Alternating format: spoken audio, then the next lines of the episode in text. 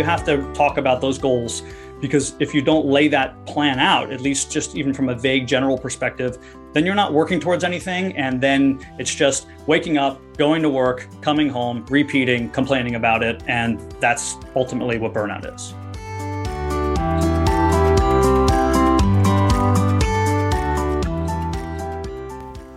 Welcome, everyone, to What I Have Learned So Far with Meg Leddy. In case you are new to the podcast, I would like to take a moment to introduce myself and why I decided as a busy working mom to find the time to put this together. When I was in my late 30s, after working as a surgical physician assistant for about 13 years, I found myself severely burned out. This affected my relationships, my work, my mental, and ultimately my physical health. I felt like I didn't have time to breathe, let alone the time to find the resources to help me out of my burnout cycle. I did find a way out that has led me to a more fulfilled and joyful life. I would like to be a resource for you to do the same. I will walk you through simple steps to integrate into your busy day to help you move out of the burnout cycle. Even if you feel like you don't have time to breathe, you can do this. If I can do it, Literally anybody can. Please note, because I am nowhere near perfect, I may slip up and use an occasional minor curse word for emphasis or due to raw emotion. Please be aware. Thank you so much for being here. Let's break the burnout cycle together.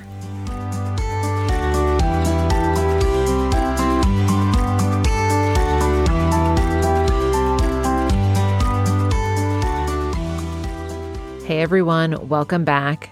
Today on the podcast, I interview Steve Washuta. He's a personal trainer and a successful entrepreneur who is married to a physician and watched her walk through burnout. And so, what was really interesting to me when he reached out, he was like, I really want to tell the story of what it looked like on the other side of burnout when it wasn't you being burnt out, it was the person you were married to being burnt out. And so he's got some great insights, he's got some great tips. And so Let's take a listen.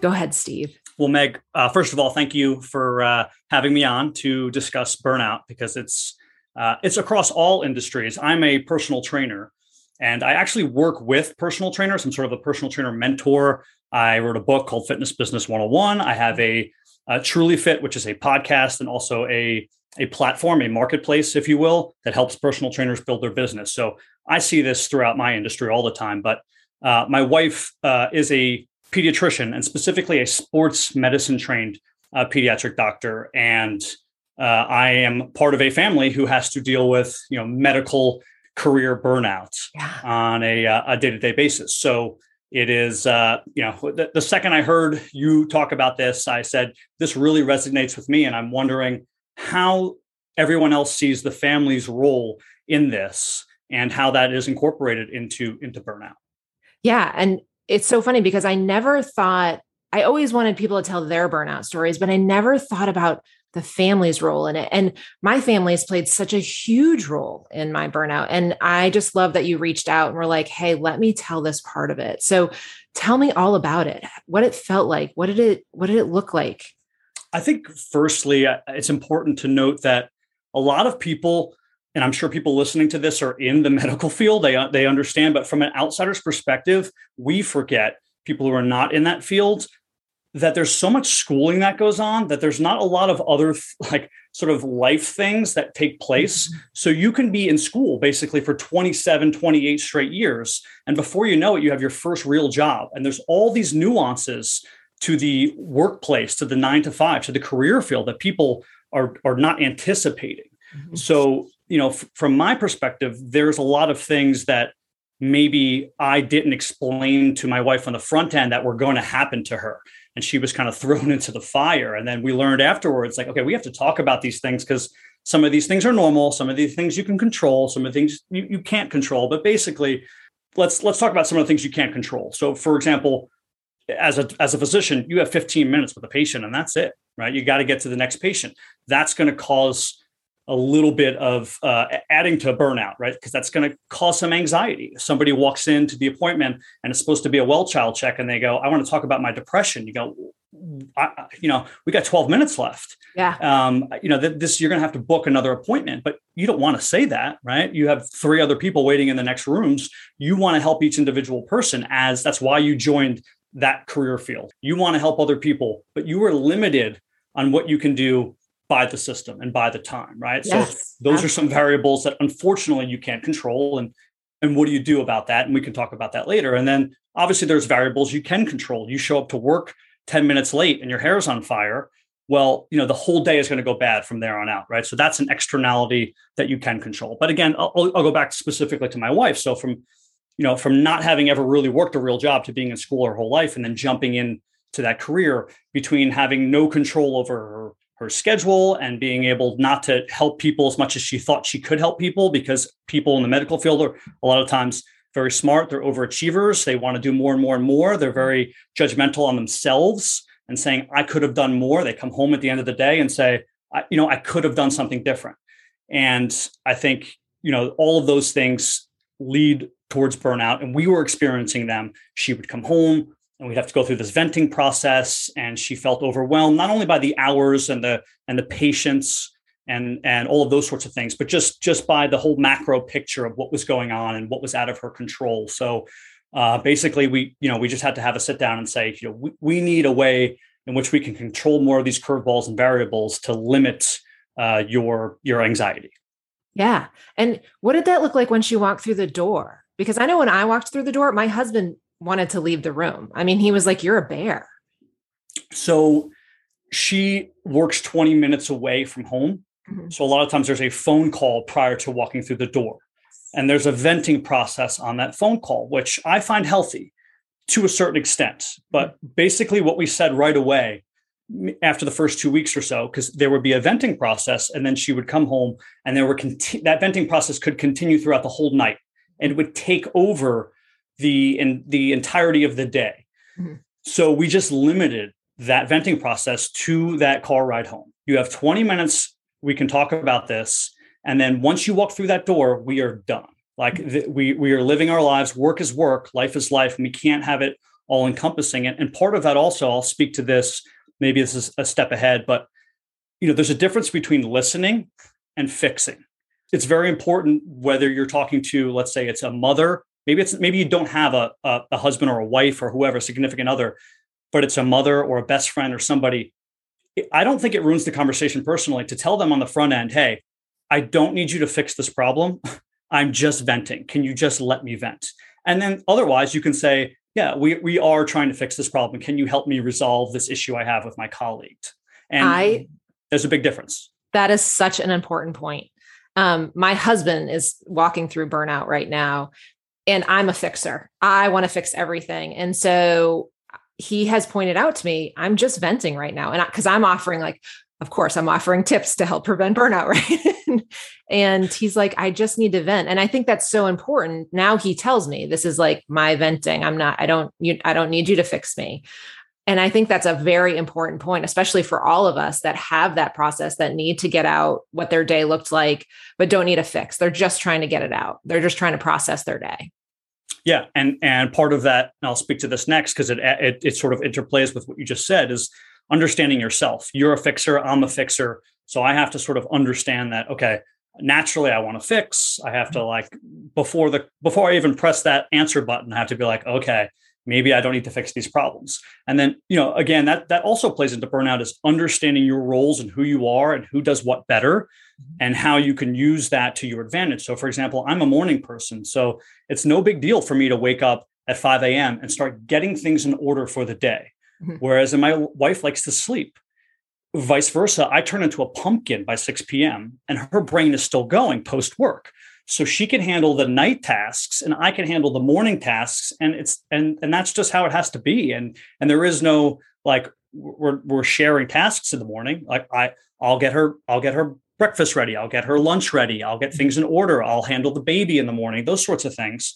And then at night it's you know that it's it's repaid so to speak Yes. And I think that's important knowing to play to your strengths. That's so key in in helping mitigate burnout because if you're not playing to your strengths and you're just constantly fighting your nature, it's it's always going to feel bad. That's exactly right. Yeah, and I think there's, you know, eh, eh, you have to play sometimes little tricks with yourself to to to once you understand who you are in order to get the proper things done. For example, if you're just not a morning person, but you understand showing up to work five minutes late is going to be a problem, I don't know, you have to have some incentive to get there, whatever it is, whether it's like a food incentive. And you're like, you know what, I'm going to give myself this bacon, egg, and cheese in the morning or whatever it is, right? So just just so that I I can get to work early. And I know that I have to leave 10 minutes early to stop by the store in order to get it and then get there. Whatever those incentives are to make sure that you don't start the day off on the right foot. Because I, I do know, and we all know, whatever industry you're in, if you start that day off bad, it's so hard to recover, especially in fields in which you're on other people's schedules like like personal trainers. We have a booked appointments right? If you already fall behind it's going to be bad. Yeah i totally agree. I had to make a switch in the morning instead of getting out of bed to get in the shower and get to work because it was really a struggle for me to do that i switched to now i get out of bed for a cup of coffee and that gets me out of bed because i can spend time with the coffee and really savor it and then i can start my day and it's been a game changer that makes perfect sense. And and just to add to something else you said, the showering. I don't know why people don't shower at night who aren't morning people. So you know, get in get in the shower at night because you you know, and I know some people say, well, the shower wakes me up, but yeah, I, I know, but that could be dependent upon who you are. Obviously, uh, I don't have to do my hair in the morning, so it's it's quick for me to shower. But for some people, showering takes twenty minutes. Yes. And if you're if you're an actual if you're like I'm not a morning person, well then those twenty minutes should be sleep, not getting up and showering. So and there's there's so many things that you can do on the front end. I think the, what I call the externalities around your day to limit the chances of curveballs as opposed to the things that you just can't control. Right. And I think we also get stuck in a way of thinking about I can't change or or it's uncomfortable to change, right? You know, changing that shower in the morning may seem like a huge obstacle to people but really just being open to the process and just allowing saying all right i'm just going to try it just being willing to try i think is a is a big thing in order to change the way your life looks you have to be willing to change i, I couldn't agree more and i'll add one thing to that meg is that some people try to change too many things at once and you know as somebody who works with people for a living helping change their diets and their their fitness it's important to not go zero to 60, right? Mm-hmm. So if you're someone experiencing burnout and you sit down and you're like, these are the 12 things I think I can change, I'm going to do them all tomorrow. That, that might not work. You should one thing at a time. First, it's that shower in the morning, and then it's the vent process at the end of the day, and then it's a food thing. And then, you know, once you've sort of mastered the one thing, then you move on to the next variable. Right. And w- you know, we're talking to high achievers, right? So this is key. I just want to say this again one thing at a time, one thing that you can fit into your day, that's small, that little change that you can make, and you'll build off that. Don't worry. But it really is important to not try to take the whole kit and caboodle and tackle it all at once because you will fail. I mean, that's the unfortunate part about it. You will fail. So just the small things. And I think these are all phenomenal tips that you're giving because they echo all of the things that I've been talking about. It's so awesome, Steve. Now, uh, you know, I also I kind of want to pivot a little bit here, if you don't mind, and talk more about long term, because this is a lot of short term, day to day stuff that we've been talking about, right? How to mm-hmm. change the the variables during the day to, to limit curveballs. But long term, there's things you can do also, and things that even my wife and I sort of messed up on the front end and the, the beginning of the process that now we learned and we won't again. So, like the contract, you know you're you're in a negotiation. But you know if if you have a contract you have to write down what's important to you in order and then try to like navigate the contract so that it affords those things that are the things that you want. So I'll, let me give an, an example here. Maybe financially you're okay. You didn't have a lot of loans or your significant other makes good money and you know that it's, it's the hours that you're worried about.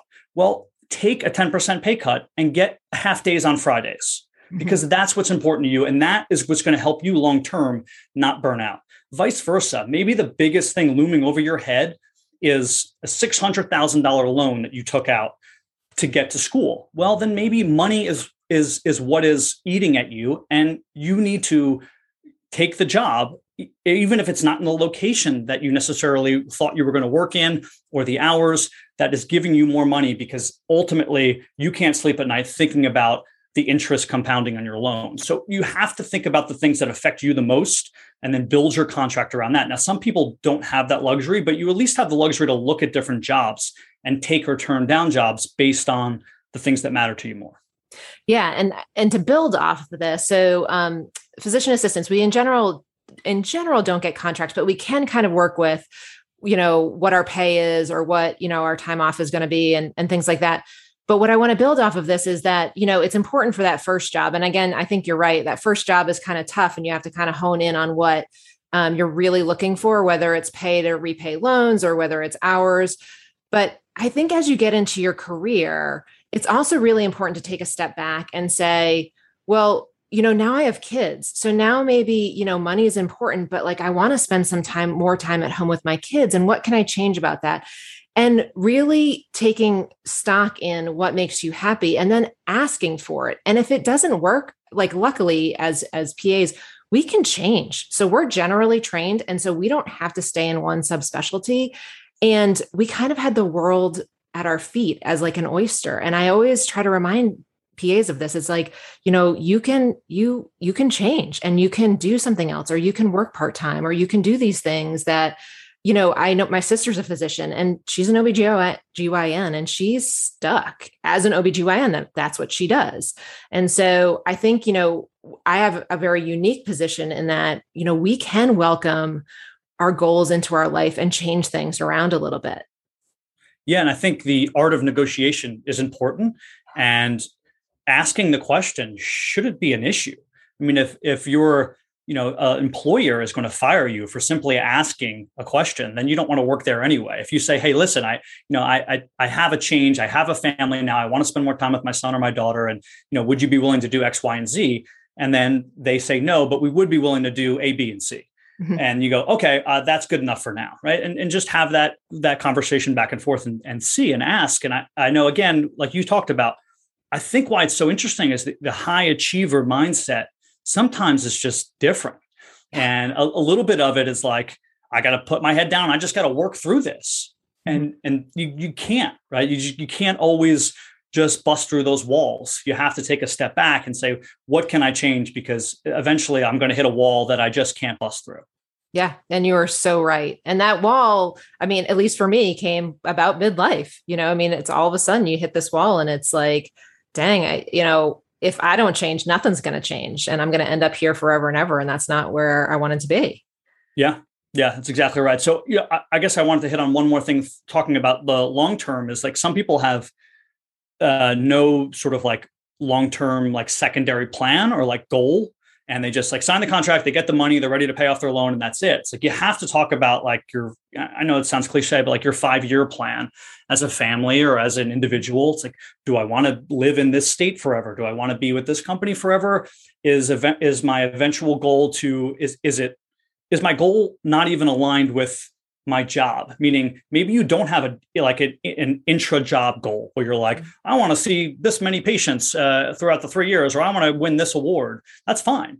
But is is the goal to say i want to make sure that you know i only work 30 hours a week or something? Like yeah you have to talk about those goals because if you don't lay that plan out at least just even from a vague general perspective then you're not working towards anything. And then it's just waking up going to work coming home repeating complaining about it. And that's ultimately what burnout is. Right. And not working towards something is a terrible way to kind of you're just wandering through life right? You're not actually moving towards something. So you're so right on with that. That's amazing. Do do you do you think that you can sense other people's burnout? So like if you, if you're at work do you think that your colleagues can sense your burnout? Do you think you can sense theirs? I i'm highly attuned to it now so i definitely can sense when i'm around people that um I, I can just pick it up. I'm like oh yeah they're they're just like on that verge today of they're on burnout. I hope that people can't pick it up in me but i'm sure they probably can. I tend to get very short and very um I stop talking. Yeah, so I get I get very very short. Yeah, it's tough. It's tough. Yeah, I I I, I asked that because I've I've never noticed it again in other people and then i thought well i wonder if people ever noticed it in me and if it's just something that some people hide and some people can't or if it's you know if, if it's just innate people go i i know that they've just they've had a day yeah so. yeah I can definitely start picking up on it now that I'm more educated about it, but I didn't pick up on it before. Um, you know, and you know, lastly here, I, I, have to say, as somebody who works in the you know personal training industry and fitness and health and with nutrition, is that that all obviously plays into this. And I'm I'm I'm not going to go into specifics, but I will say, if you don't have some of those things under control, if you're not eating properly, and even small things like you, you get that break at lunch and you're so hungry and you'll eat anything. So you so so you didn't you didn't plan a lunch and you run to McDonald's and you stuff yourself with bad food. Not only do you feel bad for the rest of the day, and your glycemic index, you have things are shooting up, but also like you could have spent that time if you pre-packed a healthy lunch, like maybe doing another errand that you wanted to, like on your phone or calling a family member or researching something or calling uh, a parent back that you haven't got a chance to talk to. And I just think it's important to make sure that you have your your nutrition in line as much as you can, especially for somebody in the medical field who already has a, a, somewhat of a background on it and knows what they're doing. Right, it's not completely foreign. And then also your exercise because it's it's not from a physical perspective, from a mental clarity perspective. Right, being able to exercise and and get that all out of you really does calm you down. There's science behind it, the endorphins and the hormones and things of that nature. Yeah. Two of the first tips I gave on one of my very first podcasts one was a shake in the morning mm-hmm. to get good nutrients in your body and start growing your microbiome, you know, like cultivate your gut garden because that's connected with your brain. Exactly. And and the other one was if it's not exercise, it is physically moving your body in some way shape or form and one of the ways that i did this when i was really burnt out was i would turn up the the um, volume in my car and yell. Like I, I would yell to songs. Like I can't sing. I I really want to sing, but it got my air moving. It moved my body. It let me release those stress hormones. That's what exercise does, right? It releases those stress hormones and and gets you thinking clearer. So there are small ways where you know i think people think oh you know on diet and exercise it sounds huge right? It sounds like it has to be these huge changes. And again we just need little things to start working in. And so you're so right on with you know if your diet and exercise are not there you're not going to feel well. I mean that's just that's just science. you, don't have to wake up at 5 a.m and be that person who is um, having your phone at the gym and you're doing your uh, your deadlifts and you're doing your pull-ups and you're running four miles and you're on the battle ropes you don't have to do that. You can pick up racquetball. You can mm-hmm. pick up tennis. You can go on a brisk walk in the morning. Something that gets you moving in some direction whatever it is. And like you said maybe it's singing loud in the car. And just expending some of that extra excess energy is is important to to calm you down going into your day or at the end of your day it is. It's so great. So, I mean, we have gone through so many tips, I think that, um, you know, people can use, but if you had to say there was like one thing, one thing that you could say, like this, this is what I want you to take home today, what would that be? It would be what we discussed a little bit earlier. Understand your partner, or if again, if, if you if you don't have a partner, if it's a family member or somebody who's helping you, understand their strengths and weaknesses and really help them in those areas and let them handle the other things. If they're not morning people, do everything in the morning for them, help them out in the morning. If they're not night people, vice versa. If if they struggle with, you know, the uh, you know, I, I worked in the corporate world for a while, so I understood sort of the contract type stuff and all of that. So I had to help my wife when that was her first step in there. So use your strengths, understand who you are, and uh, that that's really going to help long term from like a macro perspective handle all of the problems because there's going to be problems that you both deal with together but there's got to be a lot of problems where you go you know what? I'll handle this one you handle the next one. And i think this is an important point and what i'm hearing is being able to accept help because as a high achiever i do not want to accept help. I want to be able to do everything and do it the best you know, and it's not true. Sometimes you do need to accept help. And if you're strong in something that I'm not, I need to accept that and accept your help. So yeah, so true. So that's true. totally. And one last thing here, that some of that help too is not is, is asking your employers because you don't know what's important to them and what's not important to them. You might think it's a big ask and they go, no problem. You yeah. might say, hey, you know, all I need is uh, whatever. I want to shift work from instead of eight to nine, it would be so much excuse me 8 to 5 would be so much easier if i could do 8.30 to 5.30 and they go no problem that's actually better for us we have a higher patient load from 5 to 5.30 that'll be better like you don't know what's a big ask and a small ask so if it's going to help you just just give it a go ask yes. somebody for help worst they can get worst you can get is a no right that's exactly right. Well, this is awesome. Steve, this was so awesome. Thank you so much for being here. And, you know, where can we find you? Like, where can we go to check you out? So uh, on Instagram, I'm just Steve Washuta. So S T E V E W A S H U T A. You can get all my links from my link tree on there. I talk a lot about obviously like health and fitness, but really it's it's more about how to help uh, fitness and health professionals in a day to day. So I say it's it helps you grow your wisdom and your wealth. It's ways to expand both you being better at your career, but you also making more money. That is awesome. Well, I will put all this info into um, the podcast page show notes. And I just, I'm so grateful that you reached out. And this was so great. Thank you for being here. Thanks for having me, Meg.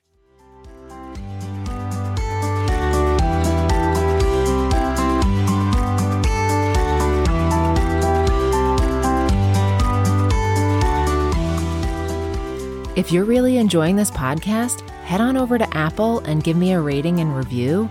And also click that follow button so that you know when the next podcast comes out. Thank you so much for listening, and I'll see you next time.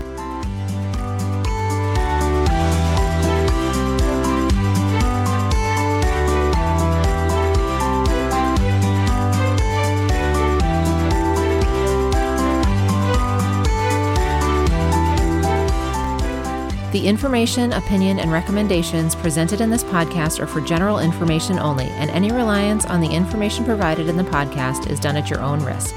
This podcast is not to be considered professional advice. Before starting any change in physical, mental, or dietary practice, you should consult your medical provider.